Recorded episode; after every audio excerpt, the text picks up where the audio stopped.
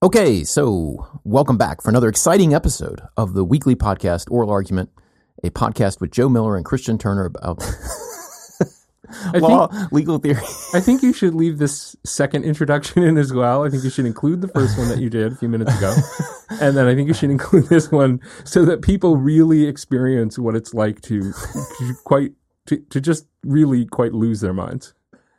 I think it's hilarious. yeah, I mean, so we're going to do this all. And it's, it's so pe- people hear you say there was a first introduction, think, oh, they're going back to editing. This is a professional thing they've got going. Oh And- no! Oh, and- be well, reassured. no, no, be reassured. Of course, it is professional. We're We are- professionals. This is a yeah, yeah. professional podcasting operation. That's fair enough. Fair. And um, but we are not going to do any editing. I just had to. I started. I realized I didn't have this, these notes I wanted to have, so I had to go get those. And I figured, you know, we weren't that far into it. Just start again. Just start again. You're going to chomp off that first thing. going to lop it off. Okay. Like like you know, I was going to make a thing, but then like maybe I don't know.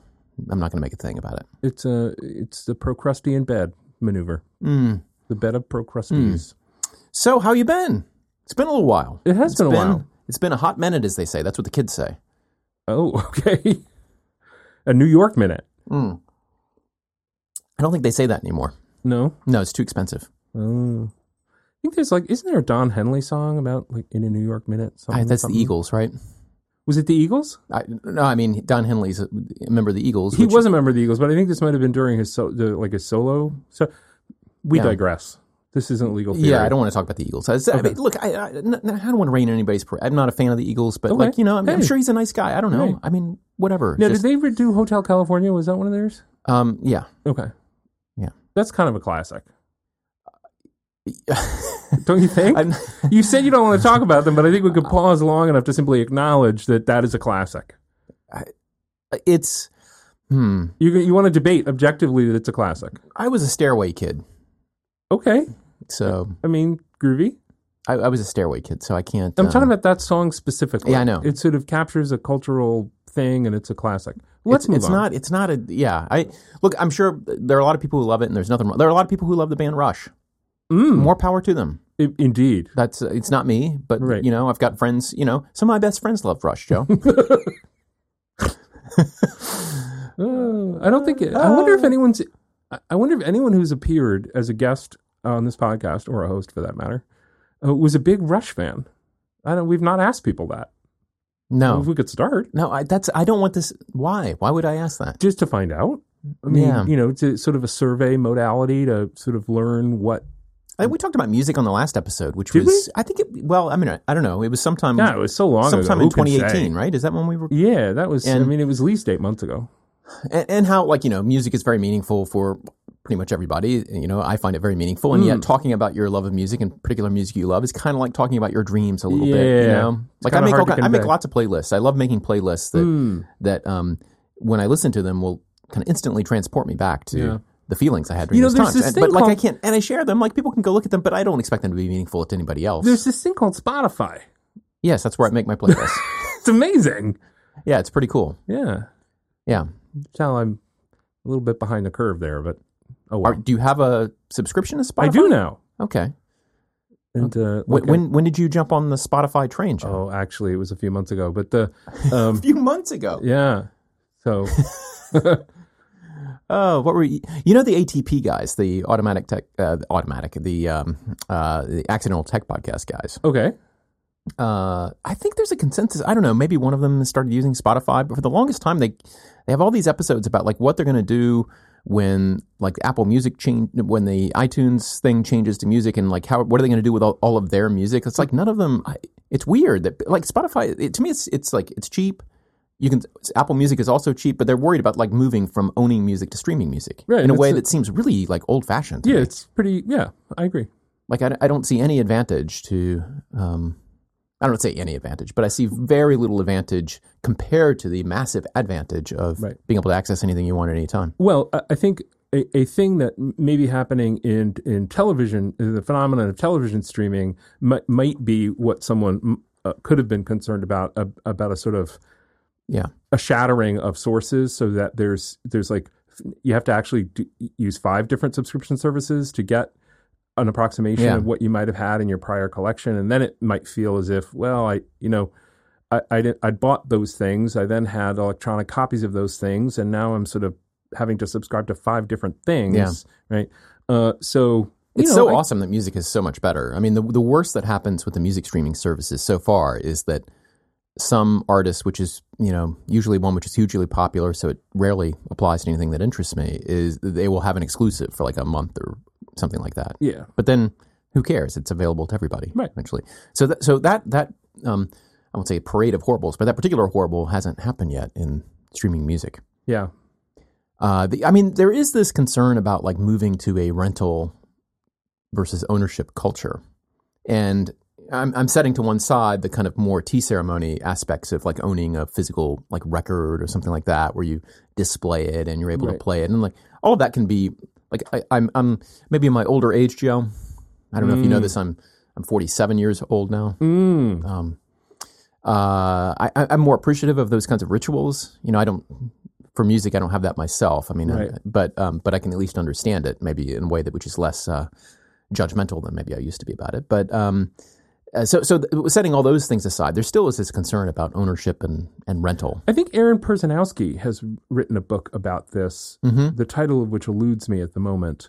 But it's something along those lines. yeah. it's in the back of my head too. We got to get Yeah. him back on the show. Aaron Perzanowski, who's I can't remember where is he at Michigan State or um, now I'm Now, just, now you're putting me on the spot because I love mind is a Aaron. I just don't know? remember for 100 percent like what his school Right. is. Anyway, law professor. Hopefully he's listening and he's, Aaron ye- and he's, Perzanowski. and he's Look it yelling into his phone right now. yeah, look it up. Look it up. Well, we're gonna have him on the show soon, right? Are you gonna start We can do inviting that. guests? We ever gonna have guests I- again? I, don't know. Are you gonna invite anyone again? Um, well, I don't think we want to do this in front of the ki- the children. so let's move on to a different topic. I did give you one suggestion. You did. Yeah, and so I, but but uh, we agreed that I would I would do the invitation. You seem there. to be the more natural inviter. Yeah, and so I think we I, I will do that. I have not um uh yeah, so I, so I will be doing that shortly. So so but you know, whether you want to invite anybody, this is we we had a we've had a number of like existential conversations on air Yes. about the podcast, like w- which direction will season 2 take, and I think we can say it's taking a slow direction Yeah. so far. Yes. But, it has like, I'm- become it has become the most lumbering of Galapagos tortoises. yeah. It really is taking its sweet time. I like the irregularity of it though. You do. I well, I mean, I, I think It's we went, wearing on me. we went but- too long uh, between the last episode and this one. But you know, we had a lot of like travel and things going on. There was a lot of craziness. My daughter to college, and then we took a trip, and then you took a few trips, and Right. and so it just did. It's like but, an academic like, conference and a wedding and a yada yada. but you know, the show is a lot better if we don't worry about that. If we just say, "Oh, we can record, let's do it." Yeah, and so it's it's a sort of me rearranging some of my mental furniture, as you would point out, is what I'm forever doing here. Uh, again, let let us. Can we move to something of substance, or shall we simply adjourn? Um, I well, I mean, are you? Is is this a motion to table this item, or is this a motion? Do you, do you want to make a motion? Because we do follow, as I've mentioned before on the show, Robert's Rules of Order. Oh, I don't. mm, I I don't. I want to not. I want to not talk about. I want to not navel gaze on the show as a show as a thing we are doing Because we've done that before. I want to have a conversation. yeah. So let's do that. I, I, I agree. You know, have you ever? Um, I this came up in my, I think in my land use class because they're going to these like local meetings and things and Oh, observing. And So yeah. we're talking about um, uh, The students are yeah, attending Yeah, these- yeah. oh, speaking of great. Robert's, speaking of Robert's rules, it's um, it reminds me of like you've been on a committee before, right? Committees of various kinds, not not just in the law school, but maybe a board of directors of something or a, a charitable board or something like that. Have you ever? Or you know, even in college or high school, you know, some kind Sure. of committee where there's Of course. where, where there's this feeling like there should be some kind of order here, and maybe someone even use Robert uses Robert's rules, but then um, just the kind of the the the formal nature of it tends to drive the, the discussion for some reason like 20 minutes is taken up by something that you never would have predicted in advance you'd spend 20 minutes on and like nobody at there actually wants to spend 20 minutes on Right. but like everybody's concerned that unless they talk about it a little bit the person who brought it up may feel you know what i mean Right. there's this weird dynamic that that causes you to spend I don't know tw- 20 out of the 40 minutes available for the meeting talking about the kerning on the website. And my, and my sense is that the um, a benefit of s- some orderly approach to the conduct of a meeting where there are many people, each of whom might have various uh, interests and concerns, is that it is a good way to ensure, uh, if you have an orderly process, that everyone can be heard. Right. And that's a really good thing, so, like substantively a really good thing, both because the participants feel better about it and because it probably produces better decisions. By getting more information and more perspectives worked in. Right. So having an orderly process so it's not just chaos, like that's good. Unless right? there's a problem on the committee that needs to be shut down. Well, uh, okay. Or um, if there's only a few people, it's sort of overkill. You Yeah, don't really yeah, need yeah. a big elaborate process. But in a room of 30 people or 50 people or something like that, just like you can't even see everybody clearly to Yeah. know what, or like someone's about to speak or so you do need Boy, if it's that something. many, yeah, you can't use a rule like everybody talks once before anybody talks twice, and if it's a room of fifty, right? Um, but you might be able to do something close to that. Yeah, so it's just, it's funny because the you mentioned uh, you know had I been on committees or or boards or what have you, and it's a you know I don't know that I've ever been um, apart from being in a, in the law faculty context, um, which is a governance act when the faculty meets uh, on matters. The the committees and boards and such they've never been big enough to warrant that sort of elaborateness of process Mm. it's you've been able to make sure that if you've got a good chair of the of the meeting, you you've been able to ensure that you get participation, you you move through the topics you need to move through, so that you can actually accomplish something, uh, you and can not end- spend end- twenty end minutes on talking about time. kerning. What? Yeah, ending on time is a big value. Ending on time's good. Uh, you know, little things like making sure there's an agenda that's sent out before the meeting takes place. Mm-hmm. Um, I remember back in the day hearing uh, uh, uh, Merlin Mann talk about you know things like why are you going? He said something like, "Why would you ever go to a meeting where there was no agenda for the meeting? Like that's crazy." Yeah, I don't know. Um, which is which captures a thought about uh, how to try to accomplish something. yeah, It, like anything else, if you did it rigidly and dogmatically, it probably wouldn't uh, be super helpful. But um, I think I remember hearing. I, but it captures an insight, right? Merlin is very wise. I don't know that I agree with that all the time. I think that's as a general, you know, why would you ever go? Well, I can think of lots of reasons why you'd have a meeting of course, with no agenda. And but he states things in an Yeah, overdramatic know. way, and but they, but it to drive home thing. the point. Yeah, it captures a certain idea. Yeah. yeah, I, I, I agree with that. So I think your suggestion then is um, because I, I heard you before, I listened carefully. I know that you want to continue the navel gazing part of the show for a little bit longer. That's what I heard you say. Um, that we should that that maybe on our website we will post an agenda a week in advance of the taping of the show, Oh, nice! and then we will proceed through the agenda and we'll take motions to to move on. I love it. I love it. The, the the only thing missing in what you've said so far, and so I really do consider this a friendly amendment, Okay. uh, is that we need to acquire a gavel so that we can bang in and out those various items of business. Does a does a friendly amendment need to be moved to be voted upon? Yeah, I'm not sure. It could be that if it comes from Does it need the a second? I don't If know. it comes from the friendliness committee, it might be a privileged motion, which Okay. doesn't require a second before it's voted on. right. These, this is a see. We need a parliamentarian. Is what We we, really do. We really do. That And Darcy se- does not look up for the task. season three, the season of the parliamentarian. That's where we add a third person to the show. Who will it be? Maybe season two, Joe, can feature can feature A search for reality reality show style competition for a third uh, member of uh, uh, of the of the panel here. Wow, you're blowing my mind there, dude. I'm just I'm just thinking out loud. Um, Yeah. I, I don't know if you could tell. I know it sounded like I'd planned that out in advance and I'd been thinking about it all week, but you were doing something out loud, and it's interesting to hear that you've called it thinking. I like that's that's that's the real gem. Yeah. I think in that sentence. okay. But, well, by my count, we've almost hit the 15 minute mark. yeah, I say we I say we throw in the towel. Well, no. The, the point is that's that's kind of like we've always uh, These we've, are 15 good minutes. we've always analogized it like shaking out your shoes to escape uh, to shake out like scorpions and spiders and things like that, right? And this is like the casual listeners have, have long since abandoned the show, right? I think that was actually many episodes ago. So I think we can now talk about the the we did agree in advance on a topic for the show today. yes, you suggested that we read a thing and talk about a thing. I guess that's what we're doing. And what did we read? You have the title? I don't. I mean, I can scroll to it. Yeah. Um, in in because I have a PDF copy open. Yeah, I, I have a PDF phone. copy too, but I don't have it open.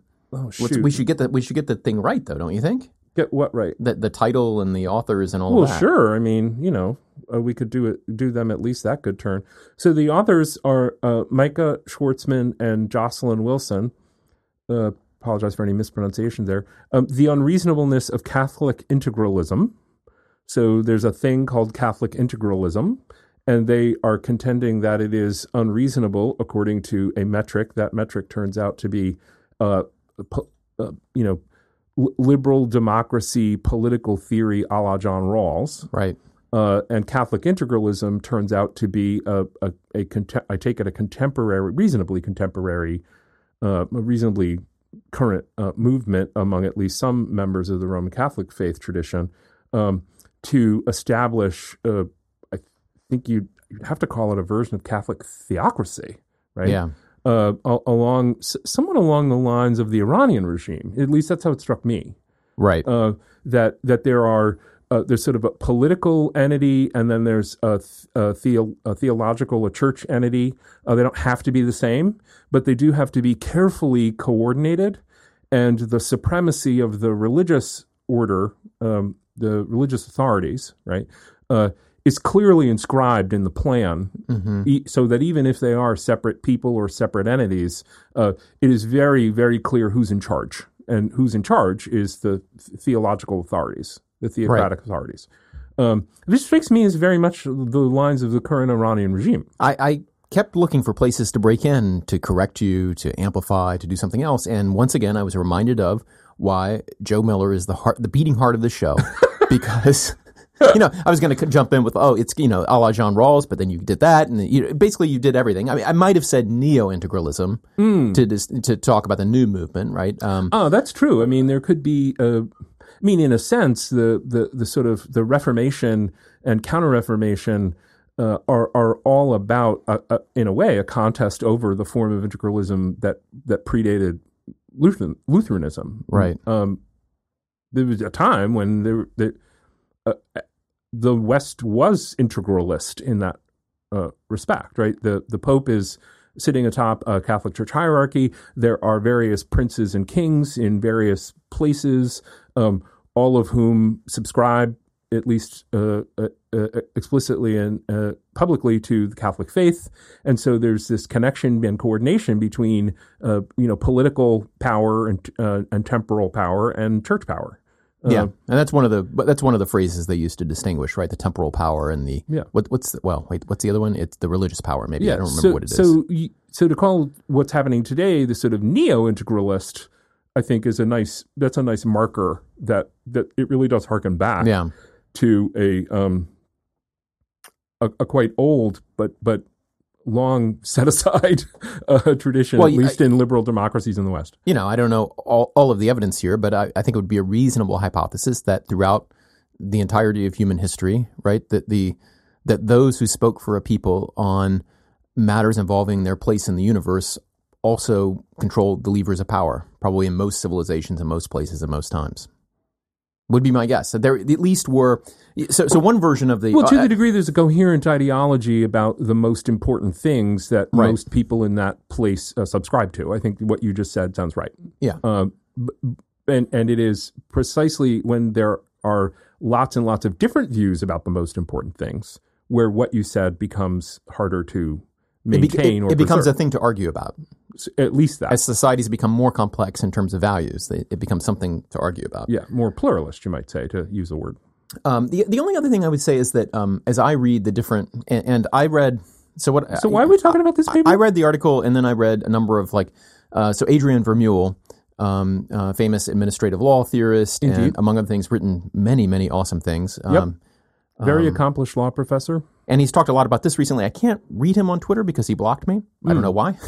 uh, as soon as I followed him, he blocked me. So, um, uh, so maybe you have some insight into his like musings on Twitter. I do not follow him on Twitter. Um, I did. Uh, uh, I did read some of the things pointed to in the uh, Sch- Schwartzman um, unreasonableness of Catholic. Yeah, so I was just going to say I read a few of those things. I, yeah. I read some little snippets of a few of them. The only Yeah. one I read, uh, soup to nuts, was uh, I think it was a 2016 piece where he's interviewed about his uh, uh, Conversion to becoming a Roman Catholic. Yeah, yeah, yeah. um, his conversion experience, and uh, as it's described in that piece, and uh, and some snippets of some other things. I, I have to say, uh, and I say this as someone who, as a child, was my, my parents were Roman Catholic. I was uh, uh, raised for a while in the Roman Catholic faith. I did not uh, uh, become confirmed in the faith. I did not go through that process, uh, which you do when you're sort of a young teenager, because I didn't want to.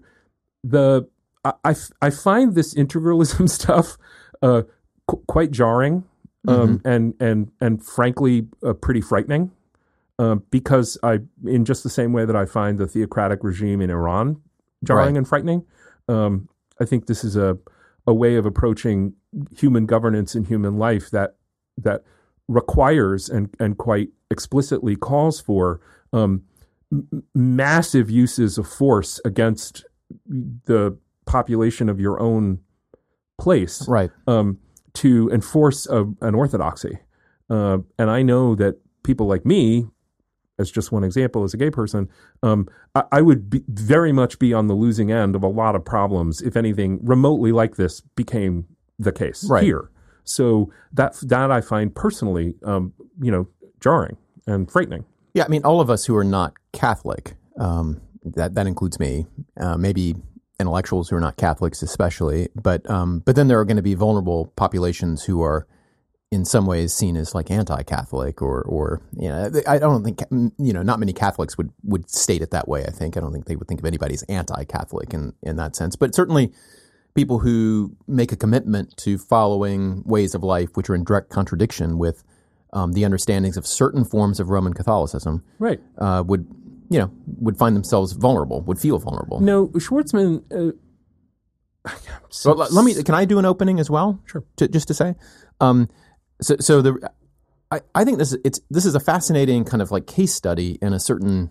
I think mode of thought we that we find ourselves in right now, which is hmm. why I wanted to read it. Oh as, yes, as so I do. I did want to hear you reflect on why you thought it would be fun to read Yeah. and talk about. Well, so, but I want to put Given that in- how intensely unpleasant it was to read big pieces of it and some of the Yeah. underlying documents. Well, to put so I want to put it in advance because first of all, I think Vermeule is a very interesting thinker, right? He, Yes. A lot of his inclinations, I, I, I, I there's a, I, I experience a lot of self recognition when I read his pieces in terms of the way that he strives to connect things in various ways, like the moves he takes. I'm like, ah, yes, this is. Oh, he is an And- incredibly, in addition to being, I think, an, an amazing stylist as a writer, Mm-hmm. um, he's clearly a, an extremely lively thinker. right, And uh, his, his, his, his writing has a kind of athleticism, conceptual athleticism that is, is quite unusual. right. Um, But I, I also see in him a you know a mind which is which which is constantly straining to make meanings of things, right? Which is like and, and that it makes you know you read someone like that and you feel that there's a compatriot there and and that you don't always recognize when you read other things. So so I've I've always been really attracted to his uh, to his writing.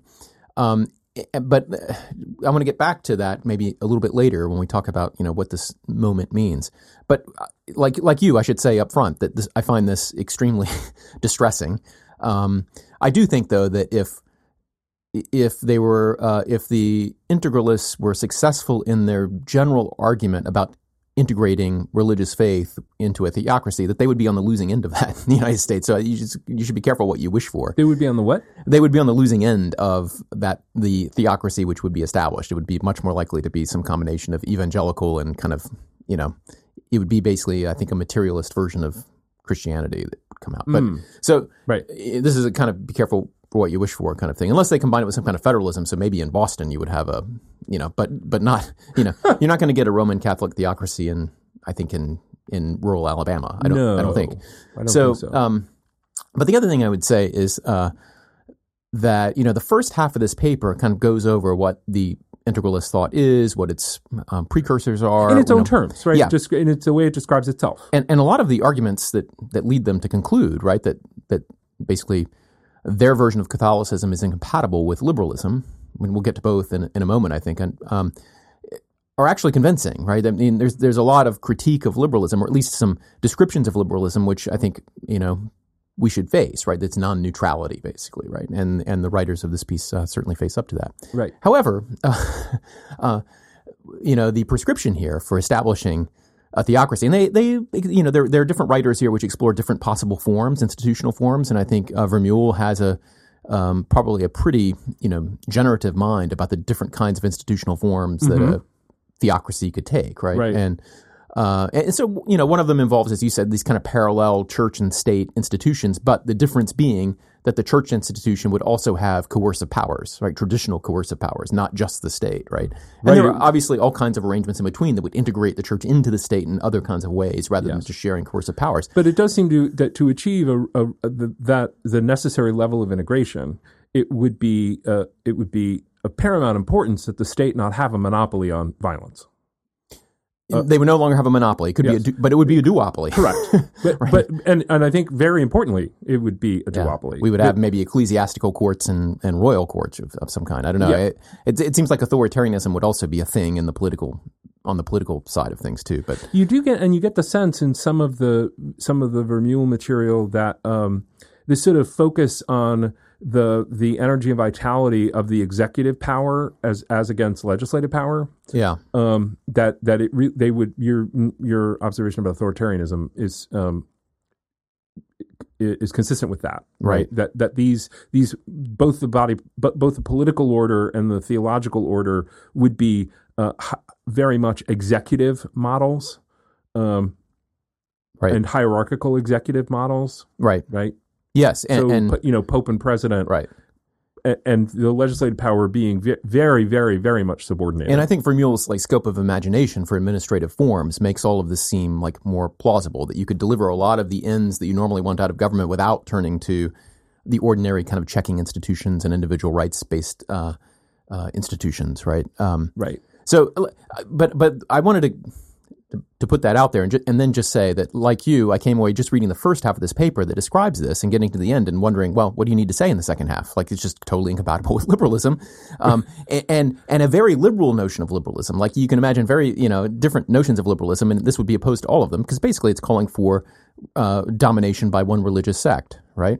Um, And in a totalizing fashion, right? A, a, a fully uh, again that word integralism, right? It, it is um, there wouldn't be any part of life that wasn't touched by that change. And it is so much so that you wonder why, you know, why should we not contest the word integralism? Because of course, it's only integrated from the point of view of someone already in the Catholic Church, right? Uh, for the rest of us, it would be domination. and it's yes, uh, and and that's I mean, if you take the internal perspective of the people who subscribe to this uh, version of Catholicism, that um, it's integralist in the sense that the political order is reintegrated back to the subservience to the m- more important theological order, right? So yeah, rather than Yeah. disintegrated into the current what they view, I take it as a morally catastrophic um, situation in which we currently find ourselves of Well, modernity and political liberalism.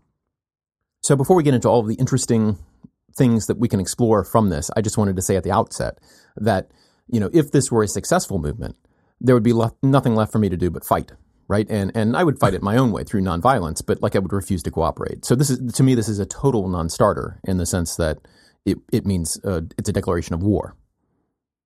Okay, I mean, to, to the extent that it actually got off the ground as a real movement, right? It's, which, it's which is another way of suggesting it won't yeah, get uh, off the ground. yeah, that- I think mean, it's I mean, very there are clearly there are thinkers who are who are sharing these ideas and trying to articulate this vision, and which is of course exactly what happens in a country like ours, where different people have different views about the most important things, and one thing they do uh, is try to persuade others of the rightness of those views, and try to uh, you know go about uh, trying to get public policies that are congenial to those points of views. That's another slightly creepy thing about this integralism stuff is that th- there does seem to be a, a, a, quite a bit of openness to a fifth columnism mhm. uh, approach, which is sort of well, uh, jarring to hear.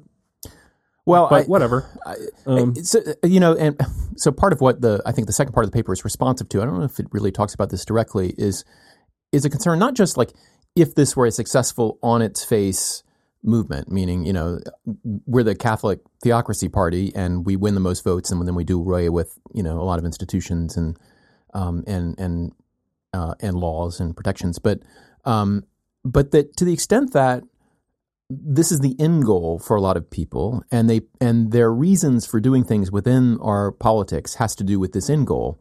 Is that compatible with the idea of liberalism? In other words, is there kind of an ethic of a participant in a democratic polity, in a pluralistic society, that is um, uh, n- not just erased by a theocracy itself, but by those who act within the system to make incremental advances with the end goal of theocracy? Do you know what I mean? I do, and it's a really interesting question because on the one hand, and I'm not a uh, I'm not a Rawlsian political theorist, so I don't have the facility with the concepts and the arguments. I don't, I don't have my glasses on. Let me put my glasses on there just to see. Yeah, no, you don't. Yeah, I don't know. You kind of look like one, Joe, a little bit. Uh, Maybe it's just the uh, shirt today. I don't know. The the um, you totally derailed me. For real, I have no idea what I'm saying. Oh my God! Well, I, I was just I was just mentioning Oh, the about reason- the right. about the individual ethic uh, of of reason So, giving. so on the one hand, th- you've got this notion of um, of pluralism and a commitment to the idea that free and equal people, each of whom are trying to pursue their understanding of the most important things, uh, will come to different solutions. Right? Will come to different conclusions. So, so the the fact of pluralism is. Uh, uh, it's in the world, and and I suppose from the uh, Rawlsian political theorist point of view, you might even say it's a good thing about the world, right? Because it's a, or at least it's an indicator of of freedom and equality, which are good things. Um, then you think to yourself, well, okay, uh, we if we're thinking about living together, uh, the project of having a body politic, the project of be, having a social life together, uh, you could agree on actions. Uh, you might agree on actions even if you don't agree on reasons for actions. right.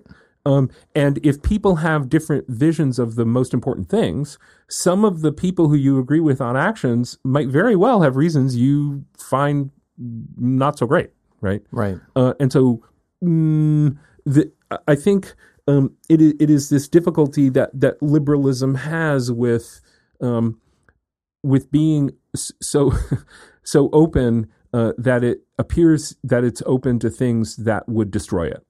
Um, and and that is a real kind of challenge to figure out. I, that seems to be part of what the back half of the paper is trying to. Well, you can you way. can meet that by either by saying that this is against the ethic of liberalism. They point to these kind of two facets of the basic Right. Rawlsian derived ethic of liberalism, which is a which means the reas the underlying reasons that people agree on actions really do matter. right. if you if you think about we not only want to do these things but we want to do them in a context where we are vindicating political liberalism as a thoroughgoing project. So that we're in other words some of us are not just trying to destroy it. Right.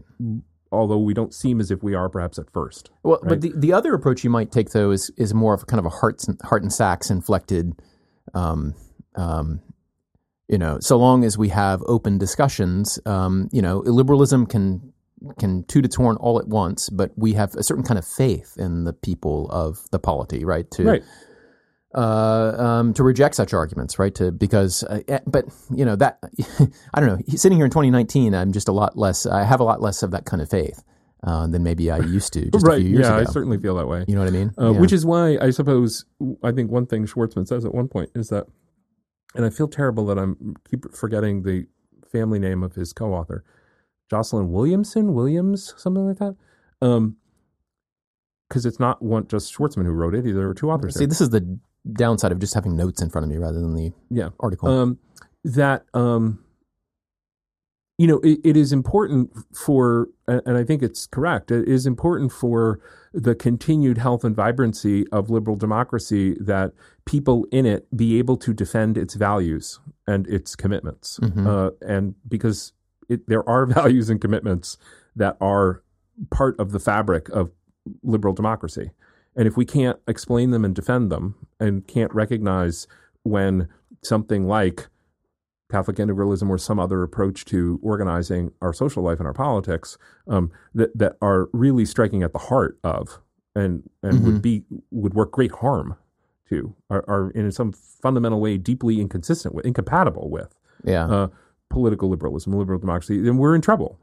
Uh, if we can't if we can't robustly articulate the problems and how they these things don't fit. Right? There's, I, I think there's like an unreflective, like maybe I'm just thinking this now, a semi-reflective and then a reflective version of this kind of illiberalism. And the unreflective, we actually, I think I mentioned it on this show before because I mentioned that um, several times probably because it's just an example that you know sticks in my head. It's the one with the uh, supersize guy, uh, his TV show. Remember he had the? I've talked to you about this before, where he, he basically put together a um, a Mormon woman with a um, a couple of gay men who were raising a child in I think Minnesota, and she Right. lived with them. And the idea was like, if you really get to know each, do we move past the kind of the the top level nationwide political arguments when we have deep personal connections? right.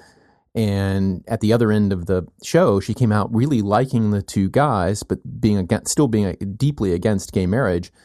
Um, but what was kind of unreflective about it was that she resisted them by saying that she felt like personally attacked in a way. Like, you know, why can't we agree to disagree about this? Where what I, where where your view is you should be allowed to marry, and my view is that you should not, right? So why can't we just agree to disagree about that basic question, right? And it's, um, it's unreflective in the sense that like she doesn't recognize the asymmetry of the situation, right? That what she's arguing for is a is a coercive rule about their behavior, right? And all they're arguing for is to be left alone. Now those, um, w- we'll get into how I think the the more kind of well the harder version versions of that, but that's well, I, well, I guess the semi-reflective view is reflected in um, was it Justice Scalia and his dissent in Lee against Weisman that I've uh, taught rather recently.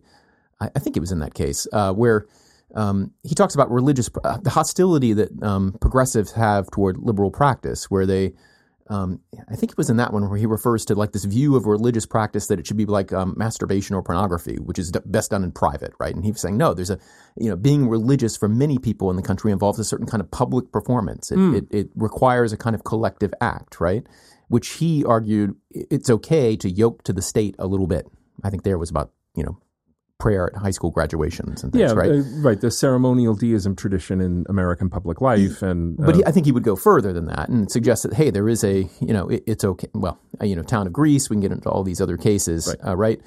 Um, and, and then I think this the view that um, that I'm taking from some of what from Vermeule has written, I think is the more reflective version of this, which is something I'm rather attracted to. And we've talked about before how there is no view from nowhere, and it is the um, attack on liberalism, but as as claiming that it basically is a view from nowhere, but saying, "Hey, you're filled with values." And the and the authors of the paper that we read, like, point, of course, we're going to own up to the to the values of liberalism, and that's to say that like liberalism carries with it um, some certain views about how things should go. It consider it can, carries with it a view of the good life, right?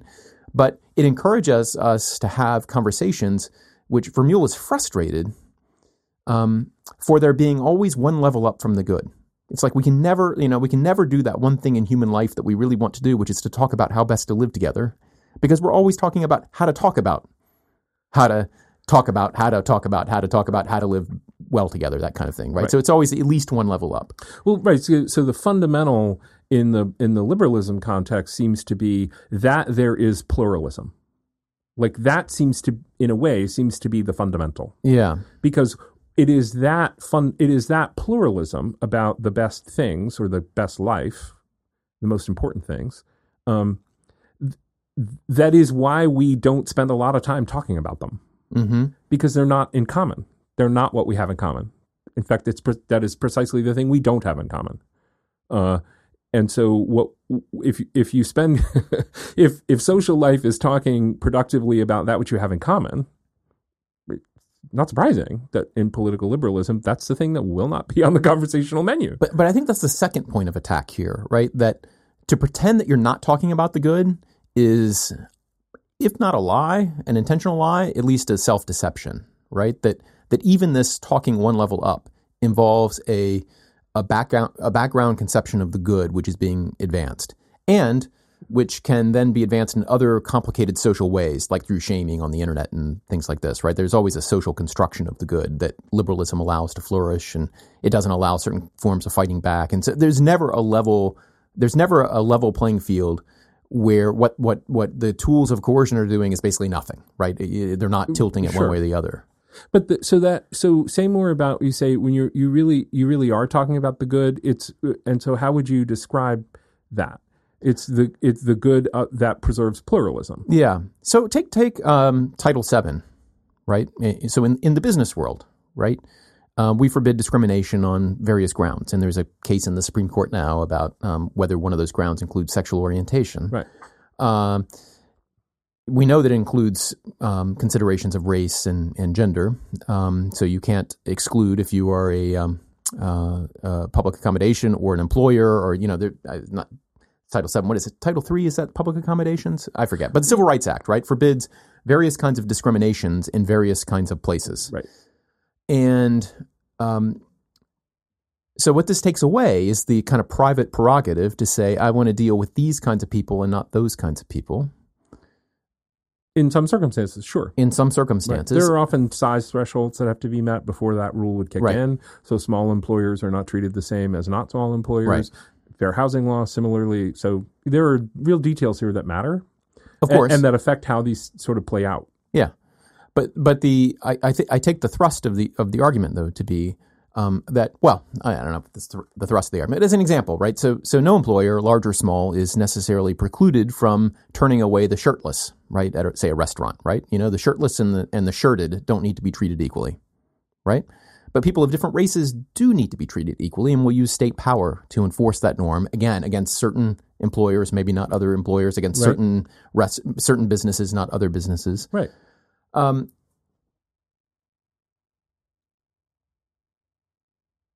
and so, what, what the what state power forbids is the taking into account of of certain facts that might be morally relevant to people based on personal convictions, religious or otherwise.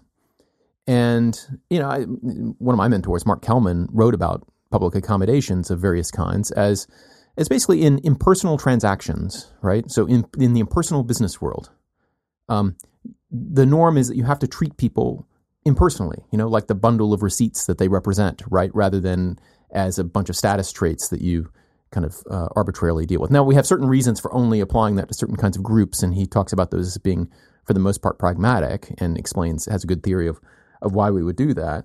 Um, but, you know, there is a, um, it embeds a certain kind of understanding of the world as there's a certain kind of workplace or commercial place that is impersonal, right? Where these things should matter and those other things should not matter.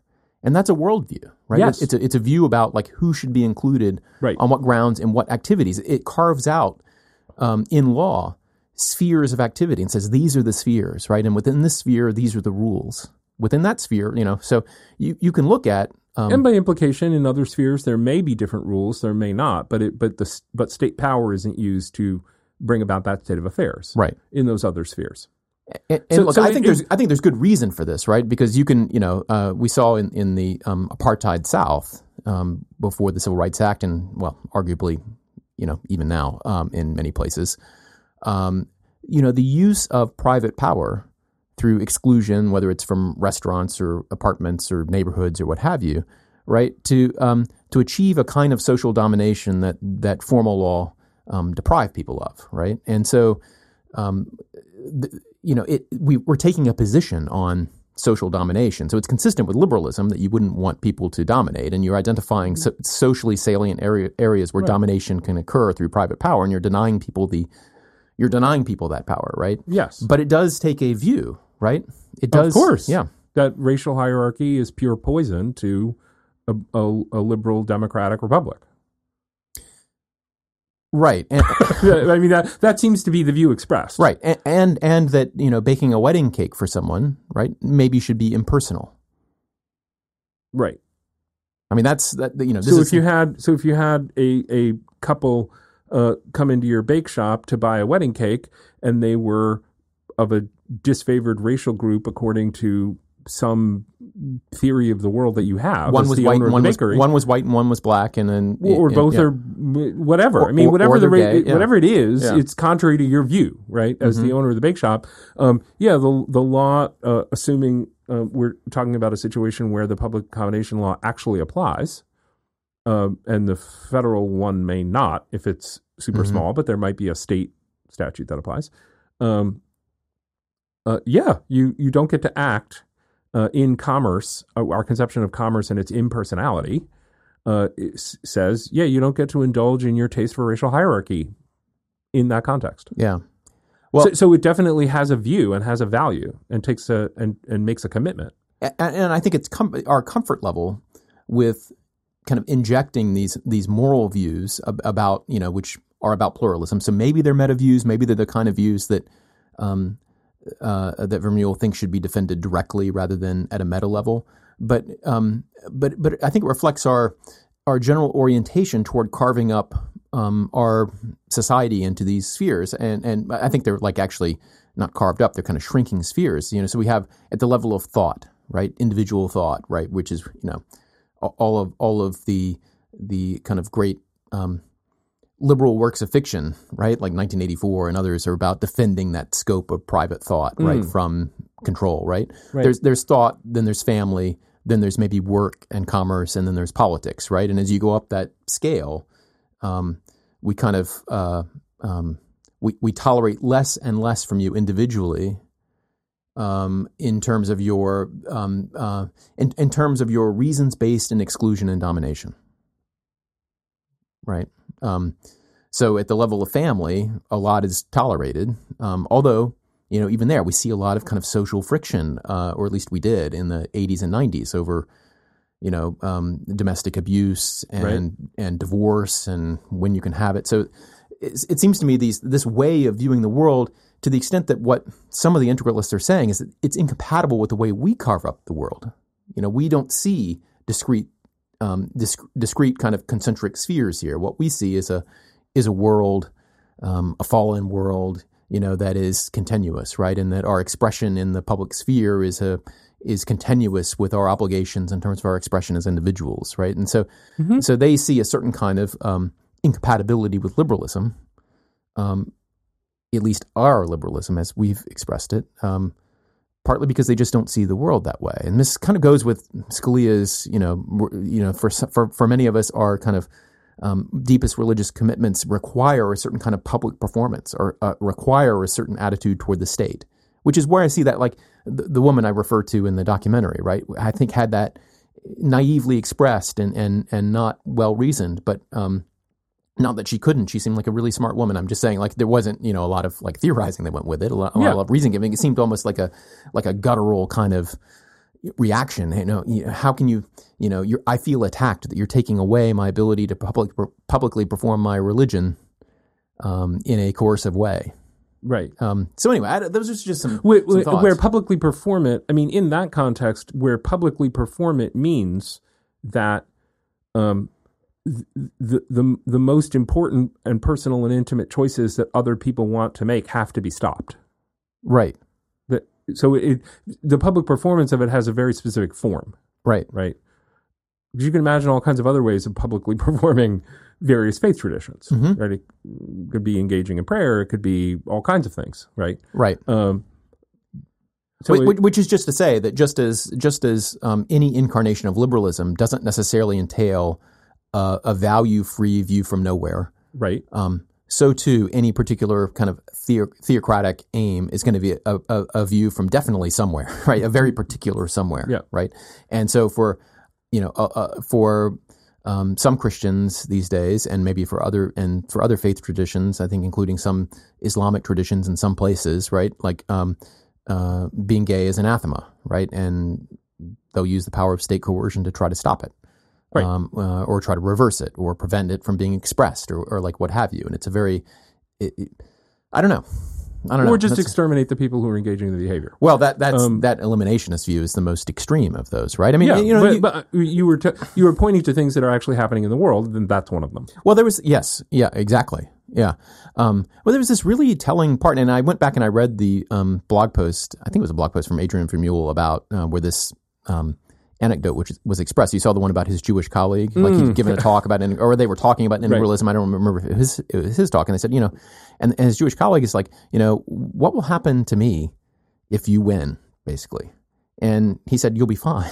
he said, "Well, You'll be you'll be- you'll be all right, or you'll be fine." Do you remember what he said? Something along those lines. Yeah. Don't don't worry, you'll be all right. And uh, and, and then, but so so Vermeule himself wrote this down and said, "This is."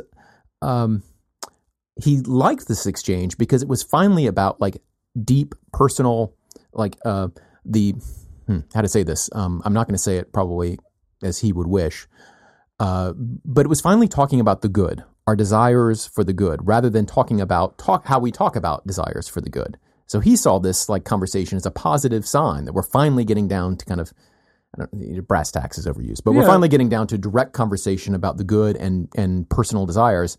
And, and, And- I and- saw it as a um, as a you know uh, had someone had I given a talk and someone asked you know what will happen to me if you win in this in the way that expressed fear, I would have been mortified. I mean, Right. um, and, and it, to me it was like uh, you know the only thing that makes it less than terrifying is that I kind of feel like the Jewish colleague probably knew that this would never happen.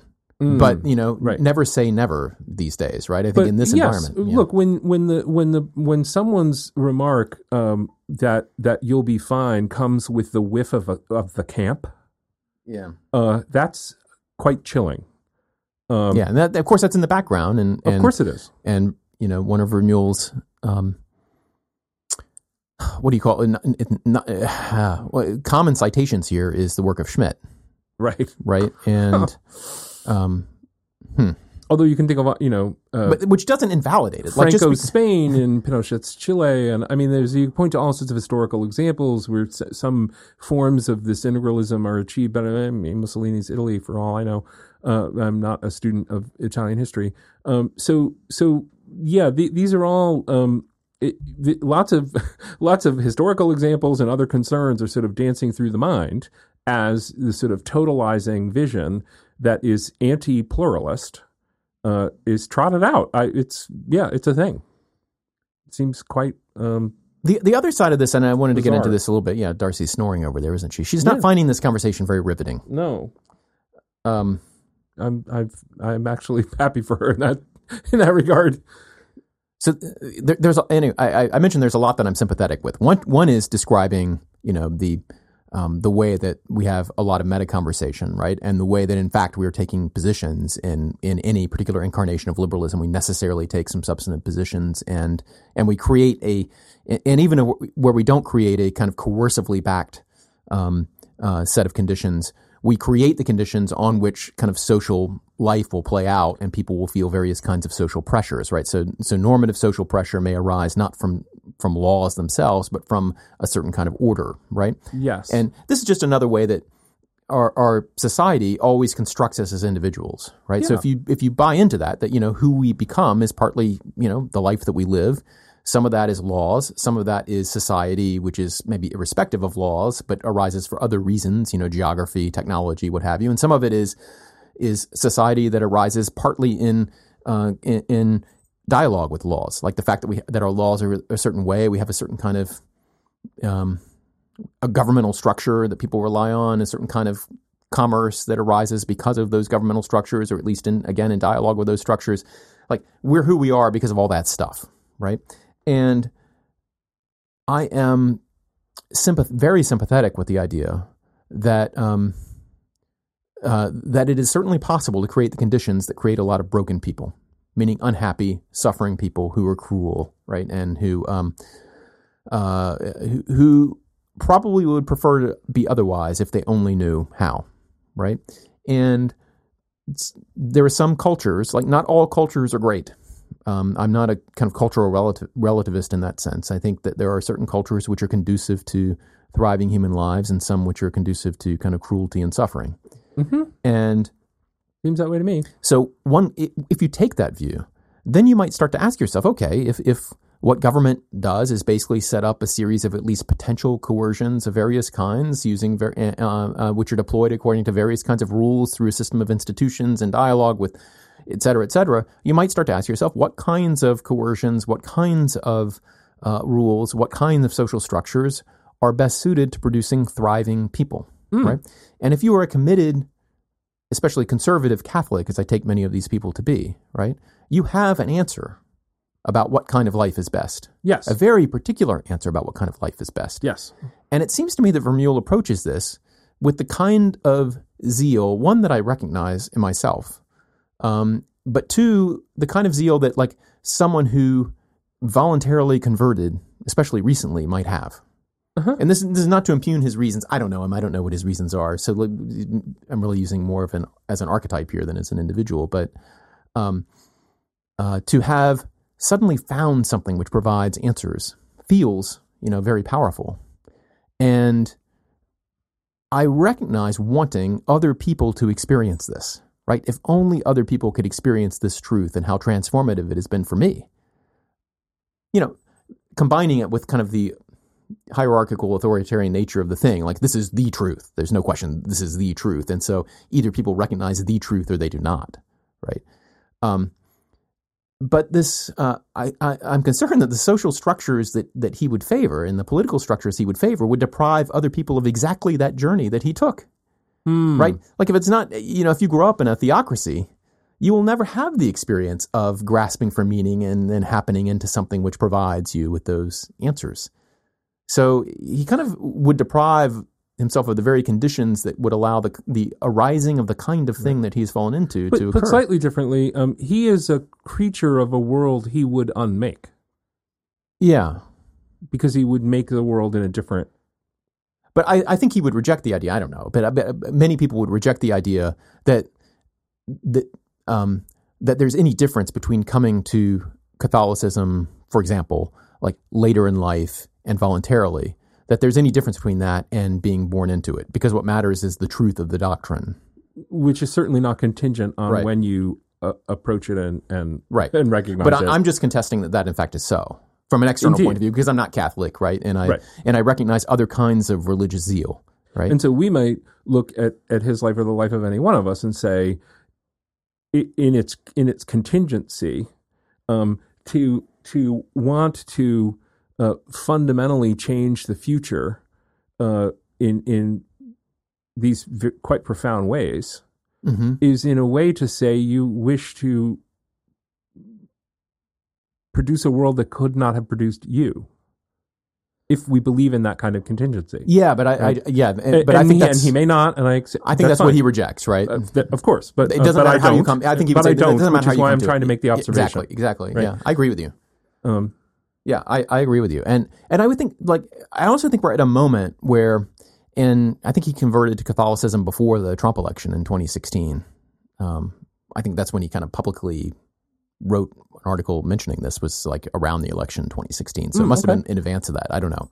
Um, that interview was about i think it was 2016 yeah, was it? So you know, this is, had happened before, F but for many of us, like I think the kind of um, disaffection with how things are going and a politics unconnected with the good and substance has been a concern after the election of 2016, right?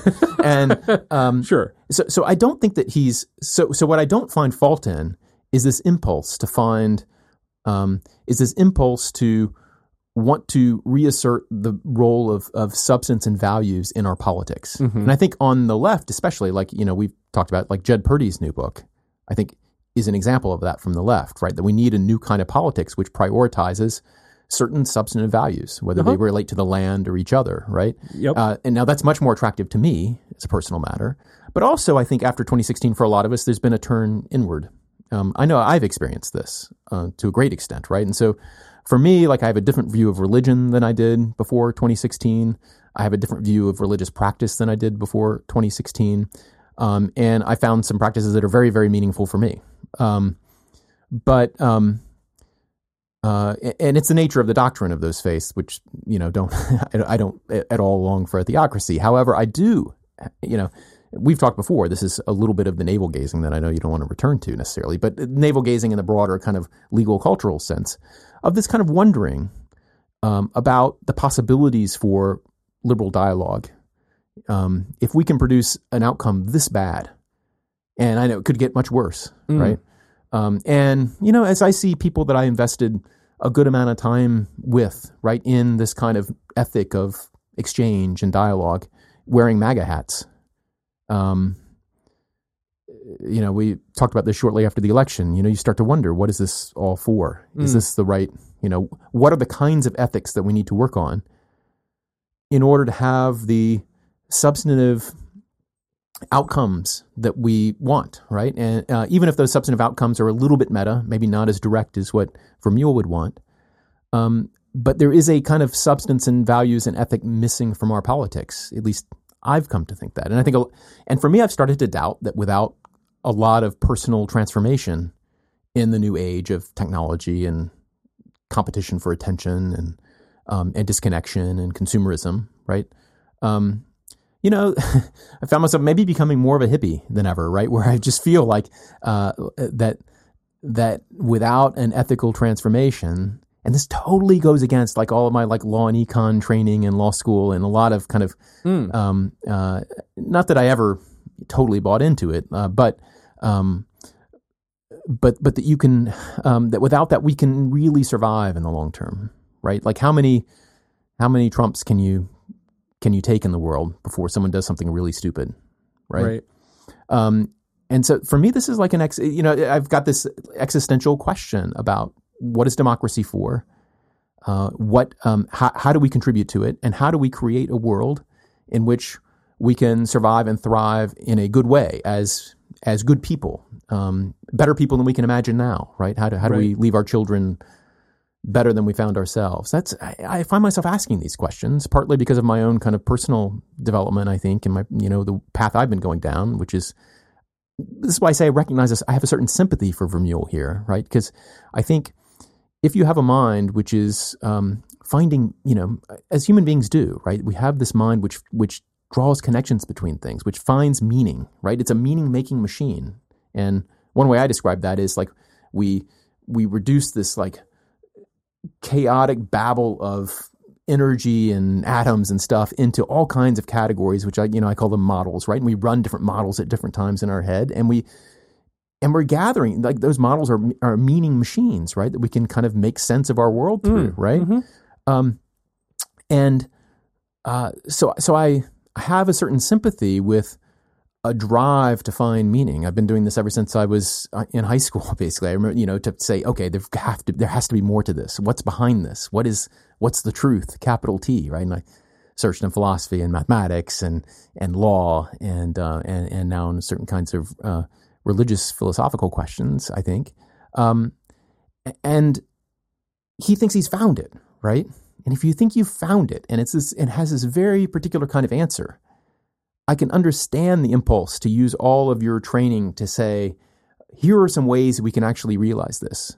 Ways in which, hey, you Jewish colleague, you'll be fine, right? Don't worry, you'll be fine. But to produce the good, right, we have to organize these institutions around delivering it.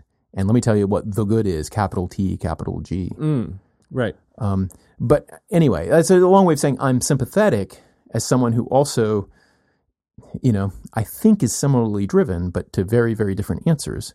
To yeah, doubt I, that we can do this in a value-free way. Go ahead. Yeah, it's it's um, it's interesting that you uh, and I'm and I'm reflecting on the word sympathetic. That I I, I think how I would describe my own um, my own uh, reaction to it is uh, is a, a, feeling of recognition, but not sympathy, mm. um, because the it, it,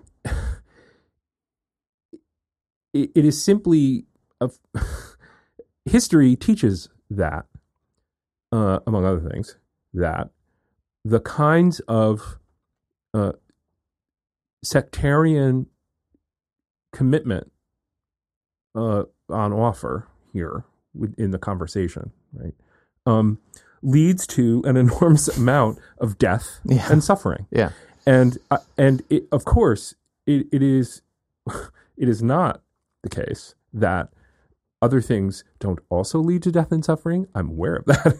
but religious civil war. Life leads to death, obviously, Joe. Correct. Not doesn't have to lead to suffering. That's another show. Uh, religious civil war is is as obvious a consequence of what integralists are proposing as any other consequence of it, right? At least in the short term. Yeah. Uh, and and so uh, recognition, yes. Sympathy, no. I think there's. I think I do not have. I don't. I. I can because you can have a vision of uh, the good life that does not include the grinding under into the earth huge numbers of other people. It, and, they, and they can't make that claim for their vision. Is they it can't. more congenial to you if I emphasize that I am sympathetic to the impulse to use your talents and imagination to construct a to construct um, a kind of like social setup that delivers what you think to be the good? Now, I, I thought, you know, trying to be very clear, and I was clear, hopefully clear at the opening, that I would lay down my life to prevent the fruition of what he's proposing. Without right? a doubt. Like, um, uh, probably you know non-violently, but I would certainly have sympathies with people who use violence to prevent it. Right? Even I, maybe I shouldn't, but but I might. Uh, so right. uh, I don't want to. I don't mean to. I want to be perfectly clear. I do not mean sympathetic in that sense. Yeah. I'm not sympathetic with the project. I'm uh, sympathetic with the impulse. And I and I understand that. Um, and I and I appreciate that. I guess I guess all I'm trying to say is that that um, well maybe here's a different way to say it. Um, as I was reading this this very um, I thought uh, calm and uh, and learned, and I haven't gone back and read all the original things um, on which uh, Schwartz and Williams are, are commenting here, um, but but um, as I read it, the waves of revulsion Yes, that I was experiencing were really profound. same. Yeah, and and that is why I I um I can recognize the um the the good feeling of talking about the good life with other people who seem to really care about it in good faith right? Like i get the draw of that um but boy do the details matter. No. and so the the uh I mean, do you, you, I, I had this experience, like, you know, as I'm reading back through these things, I can't believe I'm reading this. Like, I can't believe people are suggesting this, you know, and I, you have to, like, intellectually, if you want to engage with it, you have to move past that a little bit. Yes. But, like, but it's okay Yes. to recognize that you're having those thoughts, that this Sure. is, this is a, an existential threat to people, uh, maybe to me, but certainly to people that I know and love, right? And so, um, I can't ignore that fact. I have to And- recognize that and fact. the things in history that we could point to where you can imagine a, an integralist perspective being vigorously embraced, you know, and then you look at your watch and you're in the middle of sectarian civil war. Right? Yeah. Um, like it, it- you do not have to be. You don't have to be a PhD in history to, to understand that these lessons are out there. Well, I and so it's yeah, also yeah. a bit gobsmacking in that respect. But I also right? think like as a as a practical project, you know, to succeed, it's going to attract, you know, if it were to succeed, it would have to attract lots of supporters, right? And let's just say the supporters are not going to have the nuance of Adrian Vermeule, right? So even if even if he thinks that you could create institutional structures that would keep, you know, his Jewish friends safe, uh, or and perhaps even thriving. I don't know. I don't know what structures he has in mind, and maybe he's written things that I haven't read. I've read a few things, but not everything, right? right. um, I, I, I just it, it boggles the mind that you could think that you could create such a structure and not attract the worst kinds of psychopaths interested in being the king of it, right? This is yeah. You're. I hadn't even thought of that. You're quite right. Um, that uh, the institute when you set up institutions, they appeal to various different sorts of people, Right. and so institutions that are uh, that that are predicated on hierarchy and domination attract Right. people to them who want to engage in that behavior. Um, This is like you know, like not all, certainly not, not even close to all CEOs are psychopaths, right? But just about every damn psychopath wants to be a CEO of something, right? Like this is, right? And so you know, I've, Okay, so let's thought often that institutions, like one of their main jobs, is to keep those people out of power. Like this is a serious point. Like one of the main jobs of an institution is to keep people out of it who just want to use it to dominate others, right?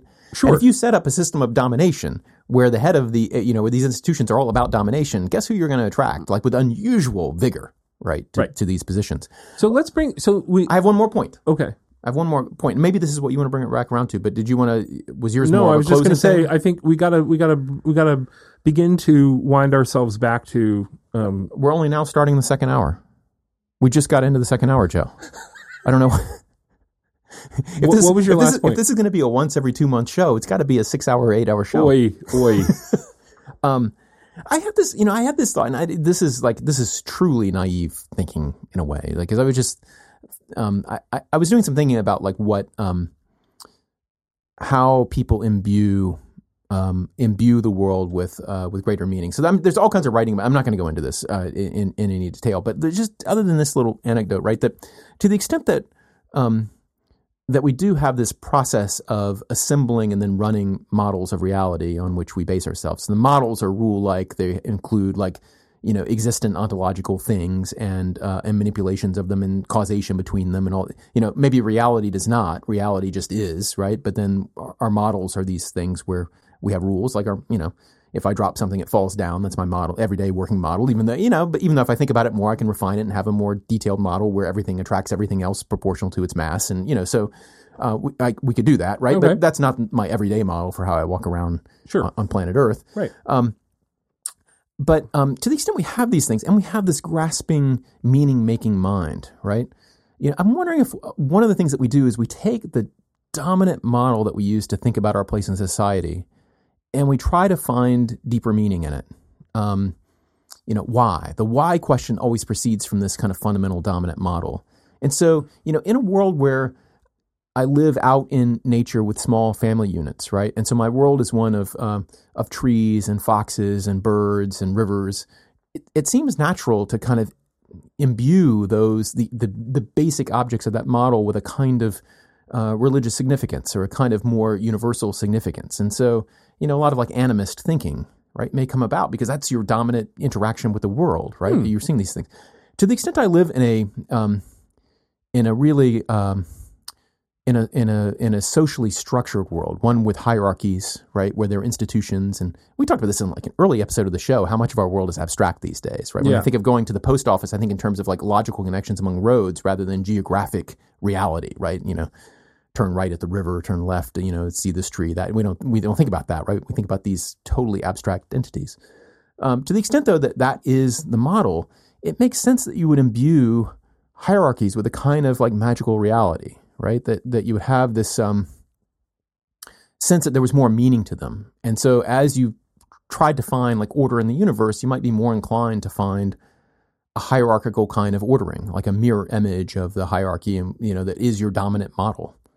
So the the things that loom, I think what you're positing and, is sort and, of and if you're a deconstructionist, you might have a certain other kind of like imbuing, right? So I don't, I'm not, I'm just wondering like how we get so attached to um, certain kinds of transcendence, right? And um, and and and assimilating that kind of transcendence with the good life. And I, know this is a really broad question. A lot of people have written a lot about it. I'm just kind of throwing it out there because it's the kind of thing I found myself playing with as I was reading this. Like what what really makes the impulse for some of these integralists so so different from mine. Like how, you know, my my my meaning making machine does not grasp on to hierarchies and want to you know I, I don't know. Um, but I'm sorry I cut you off though. Well, I'm just trying to figure out if the if what you're positing is that is that there's sort of a dynamic that the things that loom large uh, in your life, you, you you you you create the explanation that they loom large because because they should. Yeah, Like the is gets mapped into an ought yeah, maybe. in a, after a fashion. I was thinking more they get illuminated, right? They get they they take on this kind of uh, mirror. The, the mirror image of them takes on a certain kind of luminosity, right? So the tree has a tree-like thing inside of it, right, which is luminous, which um, is maybe more permanent. The, yeah, that's, the, well, the that's a very specific. has. Yeah, I mean, that's a super specific kind of perceptual metaphor. Mm-hmm. So yeah, that that's interesting. I want to think more about it. But it, but it, I thought the the other thing that's happening, or that that luminousness is a is a mechanism that that creates the importance is a reflection of an underlying reality of importance. That it's not. Yeah. It is not. Conti- these things loom large in my life, not out, out of some contingency that could be entirely otherwise. Rather, they loom large in my life because they are large in all life. Right. Well, I- I was kind of coming out together. Yes, I think that's right because I, I was thinking that you know as we start to, to, you know, to to evaluate certain kinds of of transcendent meanings, right, through the meaning making machine that we employ, that some of them will feel right, some of them will just like you know like uh, harmonize, like pluck strings with with the with what we know to be true from direct physical experience, Right. um, and some will not, right? So you know, someone who lives in in you know in an international world, you know, on Twitter with phones and roads and and modern transportation, probably you know, animism is just not going to resonate, right? It doesn't feel, um, you know, a a a, a, re- a, a transcendent but real uh, vision of the universe that you know posits you know spirits and trees and rocks and rivers is just not like those things are not salient, right? It's just not going to feel right, right? Whereas a a world where our kind of family structures and governmental structures have a mirror image seems more right, feels more right. Um, eh, that's I don't, I don't know. That's kind Maybe. of what. Um, I mean, or, or maybe there was a time. Maybe there was a time when that was even more true than it is now, yeah, and and it may be somewhat true now. Um, but maybe the very complexity of now is what you know. eh, To the extent that pe- that we have people like these integralists who are worried about kind of creeping antagonistic secularism, maybe they're not wrong that that people are becoming more secular. Maybe that worries them for different reasons than it might worry me. Um, but uh, but but maybe they're not wrong. Like the com- very complexity of our society. Like, well, what would you know? You know, you can believe that. I can believe this. Uh, you know, there there's so many different kinds of people in the world. There isn't just one kind of transcendent reality. No, so, so two things. One, um, the I, th- I think the um, the model that I think the net network, the notion of a network and nodes and connections, is Mhm. becoming the um, an has already become and is continuing to grow as a powerful way to think about the world and life. hmm Um, and it is a different thing, um, and, and I think it's a more recent thing. hmm It's especially powerful if you're Joe Miller and you're studying Supreme Court cases. But if you think about It is a powerful metaphor. the You're exactly advent right. Yeah. of um, the advent of you know rail and then electric grids and then telephone grids and then uh, these other form advanced forms of telecommunications the the network the the idea right Yeah. a very concrete idea but also a, then an abstraction um, is the last century and a little bit more is has really this has really come to dominate a lot of ways of thinking about the world and i Yeah. think it was genuinely is genuinely um genuinely new uh, uh, achieving a, de- a difference in degree that had became a difference in kind right? Of course there are ancient shipping routes and of course there are ancient road networks in uh, the roman empire and, Right. and et cetera right? Um, and i would obviously be foolish to deny that. But the in, the the density the intensity the ubiquity uh, again a difference in degree can become a difference in kind Yes. I think, and it has in the context of networks. So that that you hadn't mentioned that as a way of looking at the world, and I, so I just wanted to. I think it's a way of describing models, right?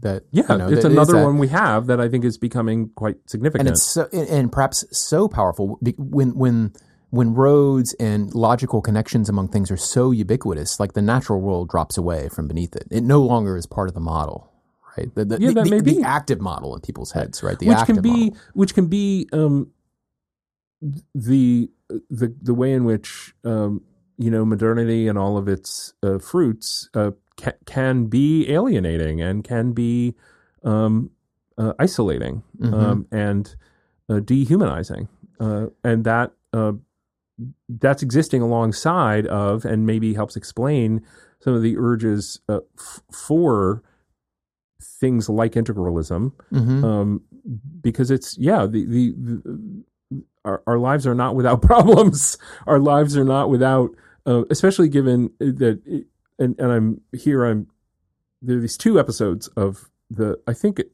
they were both ezra klein show podcasts but uh, certainly one It's of them good was. show. The other, it's a great show. Uh, the certainly one of them is, and and the other one might be. So Adam Gopnik's book about liberal democracy and about Mhm. liberalism. Mhm. I, this was this paper, the back half of this paper was making me think a lot about Okay. that. Yeah. Um, and uh, and so hearing him interviewed about that book, and I do think it was on the Ezra Klein show, although he did a bunch of interviews for it. Um, and then the the most recent Ezra Klein show, which was his conversation with the uh, Surgeon General, the former Surgeon General Vivek Murthy about loneliness. Oh yeah, I, that's in my that's in my queue, but I haven't is a listened yet. really amazing conversation, Mm-hmm. and it, there's this point where uh, Murthy talks about his metaphor is this: we need a third bowl. So the the the bowl that is that is narrow but very very deep hmm in in more traditional cultural uh, settings that provide that kind of reassurance and connectedness and thickness, Right. but are really bad if you don't fit in the the the, Right. the thing that's created for you there. Huh. Right. The other bowl being so big and so shallow Right. that you feel you have all this freedom, uh, and so you could pursue these different roles, but it comes with a kind of rootlessness and disconnectedness and anomie that is can be Right. um, bad. This thinning out of life, like uh, Yeah. like what's his name at the beginning of Fight Club with uh, all the IKEA furniture and the like. Th- this idea that like you know what you know I'm I'm fitting into my culture, but what you know what I'm fitting into is an inch deep. Right. Yeah. And so he says there's this third. So we need to make this third bowl, which try, is trying to get the best of both, and it's hard. Yeah. I, Um, and the integral is. It's funny because uh, hearing that episode and thinking about like this integralist impulse, without one doesn't one doesn't want to psychologize or psychoanalyze people in a way that is belittling. Yeah, and I'm and- and not. and I'm not trying to do that. let me just this is a place for me to interject. To the extent I've done that, I apologize. That's not. Yeah, we're, we're just trying to talk through this in a way, like so. So even if we've attributed, like if I attributed his stuff to uh, Vermeulen, I don't that he doesn't share. Like that, it's not important. What's important here is our conversation about Yes, this, right? agreed. So, yeah. Um, and th- and there are these publications that make these arguments and present these ideas, and we we can read them. People are and give our best and understanding Yeah. and thoughts about it. Um, yeah. It's uh, exactly. Uh, but but again, to the degree that there is this reaching for something that feels more thick and connectedly human. I, I, totally get that because there are these problems with, for all its accomplishments, um, uh, liberal democracy as a political ordering in a world of of in in the modern world, in the world of modernity, um, it has downsides for sure. But it at least allows. I mean, yeah. I mean, maybe, maybe we need more bowls, but it at least allows for the experience that Vermeule himself appears to have had a few years ago. Right. Yes. This finding of your own of, of the bowl for you. Right. Mm. Um, I've I don't know if you've had I've had a a few instances in my life where I've had this feel, sudden feeling of very deep meaning, right? This flooding of meaning, and uh, where you might call them like religious experiences, right? They they feel transcendent, right? And um, you know, early, when you're a kid, I think you're always having these. I, think, I think as a small child, like who was it? I think it was in that book. Um, who's the guy who um, wrote the book about um, plants and and the recent book about hallucinogens? Um, he, it's a great book about hallucinogens. He talks about how I think it was in that book. He talks about like kids act like they're always on LSD, and there's a sense Oh, in which funny. there's a sense in which they kind of are, like you know. Right. But anyway, um, uh, but, but when I was confirmed in the Lutheran Church as a this is before I became an agnostic. Um, I um, uh, you know, I was confirmed. I had this little speech that I wrote. You know, everyone wrote. A, it wasn't a long speech, but it was a short thing. And in the process of saying it, like was, you know, you've. I felt a chill. I felt, you know, my head consumed. I, you know, I felt small, and kind of the words I'd written as I was saying them had the effect of making me feel like very small and making the world seem very meaningful, right? And so it felt like a a true religious experience, right? Um, now it didn't take for for a number of reasons, but I've also had those experiences, you know, um, mountaineering um, and being, you know, which is another way of kind of crushing the ego, right? And um, and seeing the world as a much larger, more uh, more crazily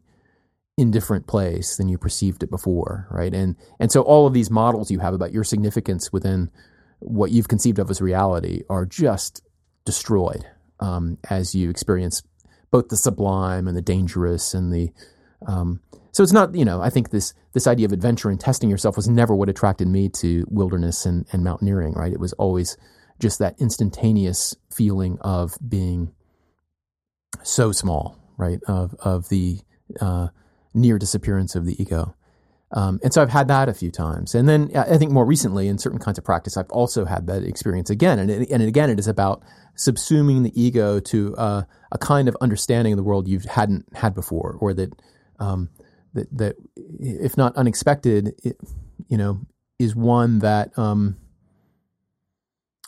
I don't know. It maybe maybe it is an, uh, an extrapolation of your model in a way that that makes your ego super small. I, I'm not sure, but so I've had these kinds of experience, and I can understand how they are so deeply moving that you immediately want to come out of them, you know, preaching to everybody, Mm. right?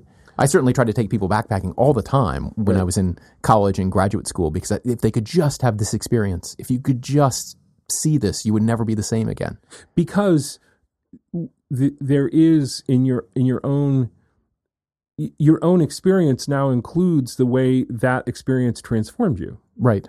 And so the transformational nature of experience um, the fact that you know you can think all sorts of things believe all sorts of things if you if you keep your eyes and ears open you will have experiences that challenge those things Right. and that that you know you might not have believed it before but here you are and there's something quite real Yeah. It- something quite pro- quite profound and powerful in the just the experience of this new thing which you hadn't really known about or appreciated perhaps you knew but you didn't appreciate it um you know there's a famous exchange in hamlet where it's you know there's these they're encountering ghosts right Right, right. and horatio is freaking out and hamlet's horatio says to horatio look there are more things in heaven and earth than are dreamed of in your philosophy Mm-hmm. there the, it, the world is just teeming with stuff experiences Right. and so okay maybe you hadn't seen a ghost before we just did like it, it's real Right. uh, we now need to live the life that this trajectory has just put us on. Right. Right. Um, That's an interesting one, right? Because that's an encounter with the with the transcendent, and and so I'm talking about situations kind of like that where where you have an experience with the third person, like you know, it's a it's a kind of third person experience, which is in, maybe indifferent to you. That also ha- where you come out the other side, not with not just with a different idea about what the world is, but a different idea about what you are. Mm. That- To me, that's the critical. It's the I that changes in response to the third person, right? It's the, Right. the third person's effect on the first person, if you like, and and those are, you know, where you recognize. Now, of course, anytime you learn something new, the I has changed, right? The- you know, you've changed a little bit. Your brain is different because of what you learned, but it's where you can see yourself changing, right? Where you have a perception that you are different because of it. Those are the ones that to me are like like lightning bolts, and that's uh, you know. But I have this kind of personality. This is what I recognize, and at least what you know what what I think about when I read from Vermeule. So I don't want to say I recognize it in him because I don't know if it's in him. But in me, like when I experience a new, like when I read a novel that I think is amazing, or when I hear music I think is amazing, or a movie, or when I go backpacking, or like. I, I, I do kind of want to preach the word, right? Because of the pr- profundity of the transformation that it has wrought in me. And, um, but I have to have enough self knowledge to know that that's not, you know, I, I don't want to be one of these old guys saying get hooked on fishing, not on drugs, kids, right? The- the- these guys who can't imagine that if only these teenagers Right. would fish and feel as I do when I'm fishing that they would never do drugs, right? Because how would you do drugs if you felt something so amazing? And of course, you take teenagers fishing, they're like, this is boring, and they go home and they get high, right? So it's right. like, I 'cause don't know. it- and it's the uh, right. It's the mutuality of, of the causation, right? It's not it, it- Exactly. It, isn't just the experience you had. It's that you were having that experience, right. and so both things contribute to Right. the the the um, create that moment. And you've probably had this experience, haven't you, where you've encountered something earlier in life and then that was, "Meh, oh, okay, okay, okay. And then later in life, and, and, and when you encounter it the next time later in life, it's hugely meaningful. Sure, uh, and it's because you you know I'm different, and Right. that and therefore the m- me experiencing that thing is also different. Right, It it hasn't really changed, but I have. right. and so again there's that mutuality um, we've gone on we've gone on a very circuitous and interesting journey in I think so. Has this been a good conversation? fun. yeah. I mean, that's the point here, right? I mean, it's we talk about a paper, you know, and that's There you go. that's fine. Um, and it's, it's a great paper. I'll put it in the show notes. I think it's this is a really interesting rabbit hole to fall down. Um, yes but um, uh, with the proviso that uh, if, um, like we said, if, if any of this stuff started to be taken seriously, we would um, at least I would lay down my life to prevent it. Which is not that's not usually um, right how we approach like ideas. no In, on the show, No. it's like yeah, that idea in that sense this is quite atypical yeah, as a paper and as uh, and the and the consequent conversation but yeah it's it's weird. uh, Like I, I it, rarely have I read a um, about you know we and we I again we read some of um, Vermeule's blog posts. I think both both of us did. I may have read some of the a few of the other link things, but not everything. Like I'm not. I, um, uh, but um, so so so it's rare that you would read something where the stakes seem both high and so low at the same time. mm, Although you know the recent years have made it more worrisome. Right, Uh, they're so high because of like this would be just the absolute worst thing ever they're low because this wasn't, you know, this is never going to happen. It's that latter judgment, which is like, hmm, starting to catch in my throat a little bit. yeah because we're living in times where we would say a lot of things were unlikely to happen right, and unlikely doesn't mean impossible right. Yeah. A 16% chance of winning a presidential election means that, you know, there's a 16% chance. No, it's very different from zero. right. It's Russian roulette. Mm. Well, Mm. yeah. isn't it though Is this where you expected the conversation to go? I don't know what you. no, I, I'm the one who suggested this piece, and and you're probably saying, why do you want to talk about that? And I don't know. Do you feel like you know why I wanted to talk about it? Sort of. but whether I know or not, we did talk about it. Are you pleased? I'm yes, this has been quite enjoyable. Okay. Do you want to do another show? Should we do another episode? Sure, why not? Okay. So, um, should we make this a daily thing? we, I don't have, I can't do this like more than maybe once a week. I think. First of all, I mean, this is our, this is a hobby. This is a true hobby. We get no like professional Right. rewards for this in any way. So it's, No, this, it's all opportunity cost. this comes at the expense of, of, of watching the movies that, or going backpacking in ways that may give me these religious experiences that I refer to. So, you know, it comes at, at a cost, but I, but I, but I sure do love doing them with you though, Joe. Yeah. This is great. Yeah, it's super fun. So, um, I've got an idea for a guest. I haven't contacted this person yet. Could be anybody. I I do um I I would in all things equal, I do favor reading things that do not include experiencing wave after wave of deep revulsion. right. It's just I'm but just putting that out there. Which don't threaten uh, things which don't like raise the specter of I- eliminativist politics. yes. Yeah. Or eliminationist. So I there's that. Yeah. Um. Well, you know, I, I said let's read this one. Maybe, maybe the next show will be something you want to read. Yeah, okay. So, you know, who knows? Oral argument podcast at gmail.com. That's where you send your complaints, your threats, your, um, don't send any threats. Don't do that. Yeah, that's, don't that's, do that, that's, that's actually illegal, isn't it? That's illegal. yes, please don't do do that. um, feedback would be great.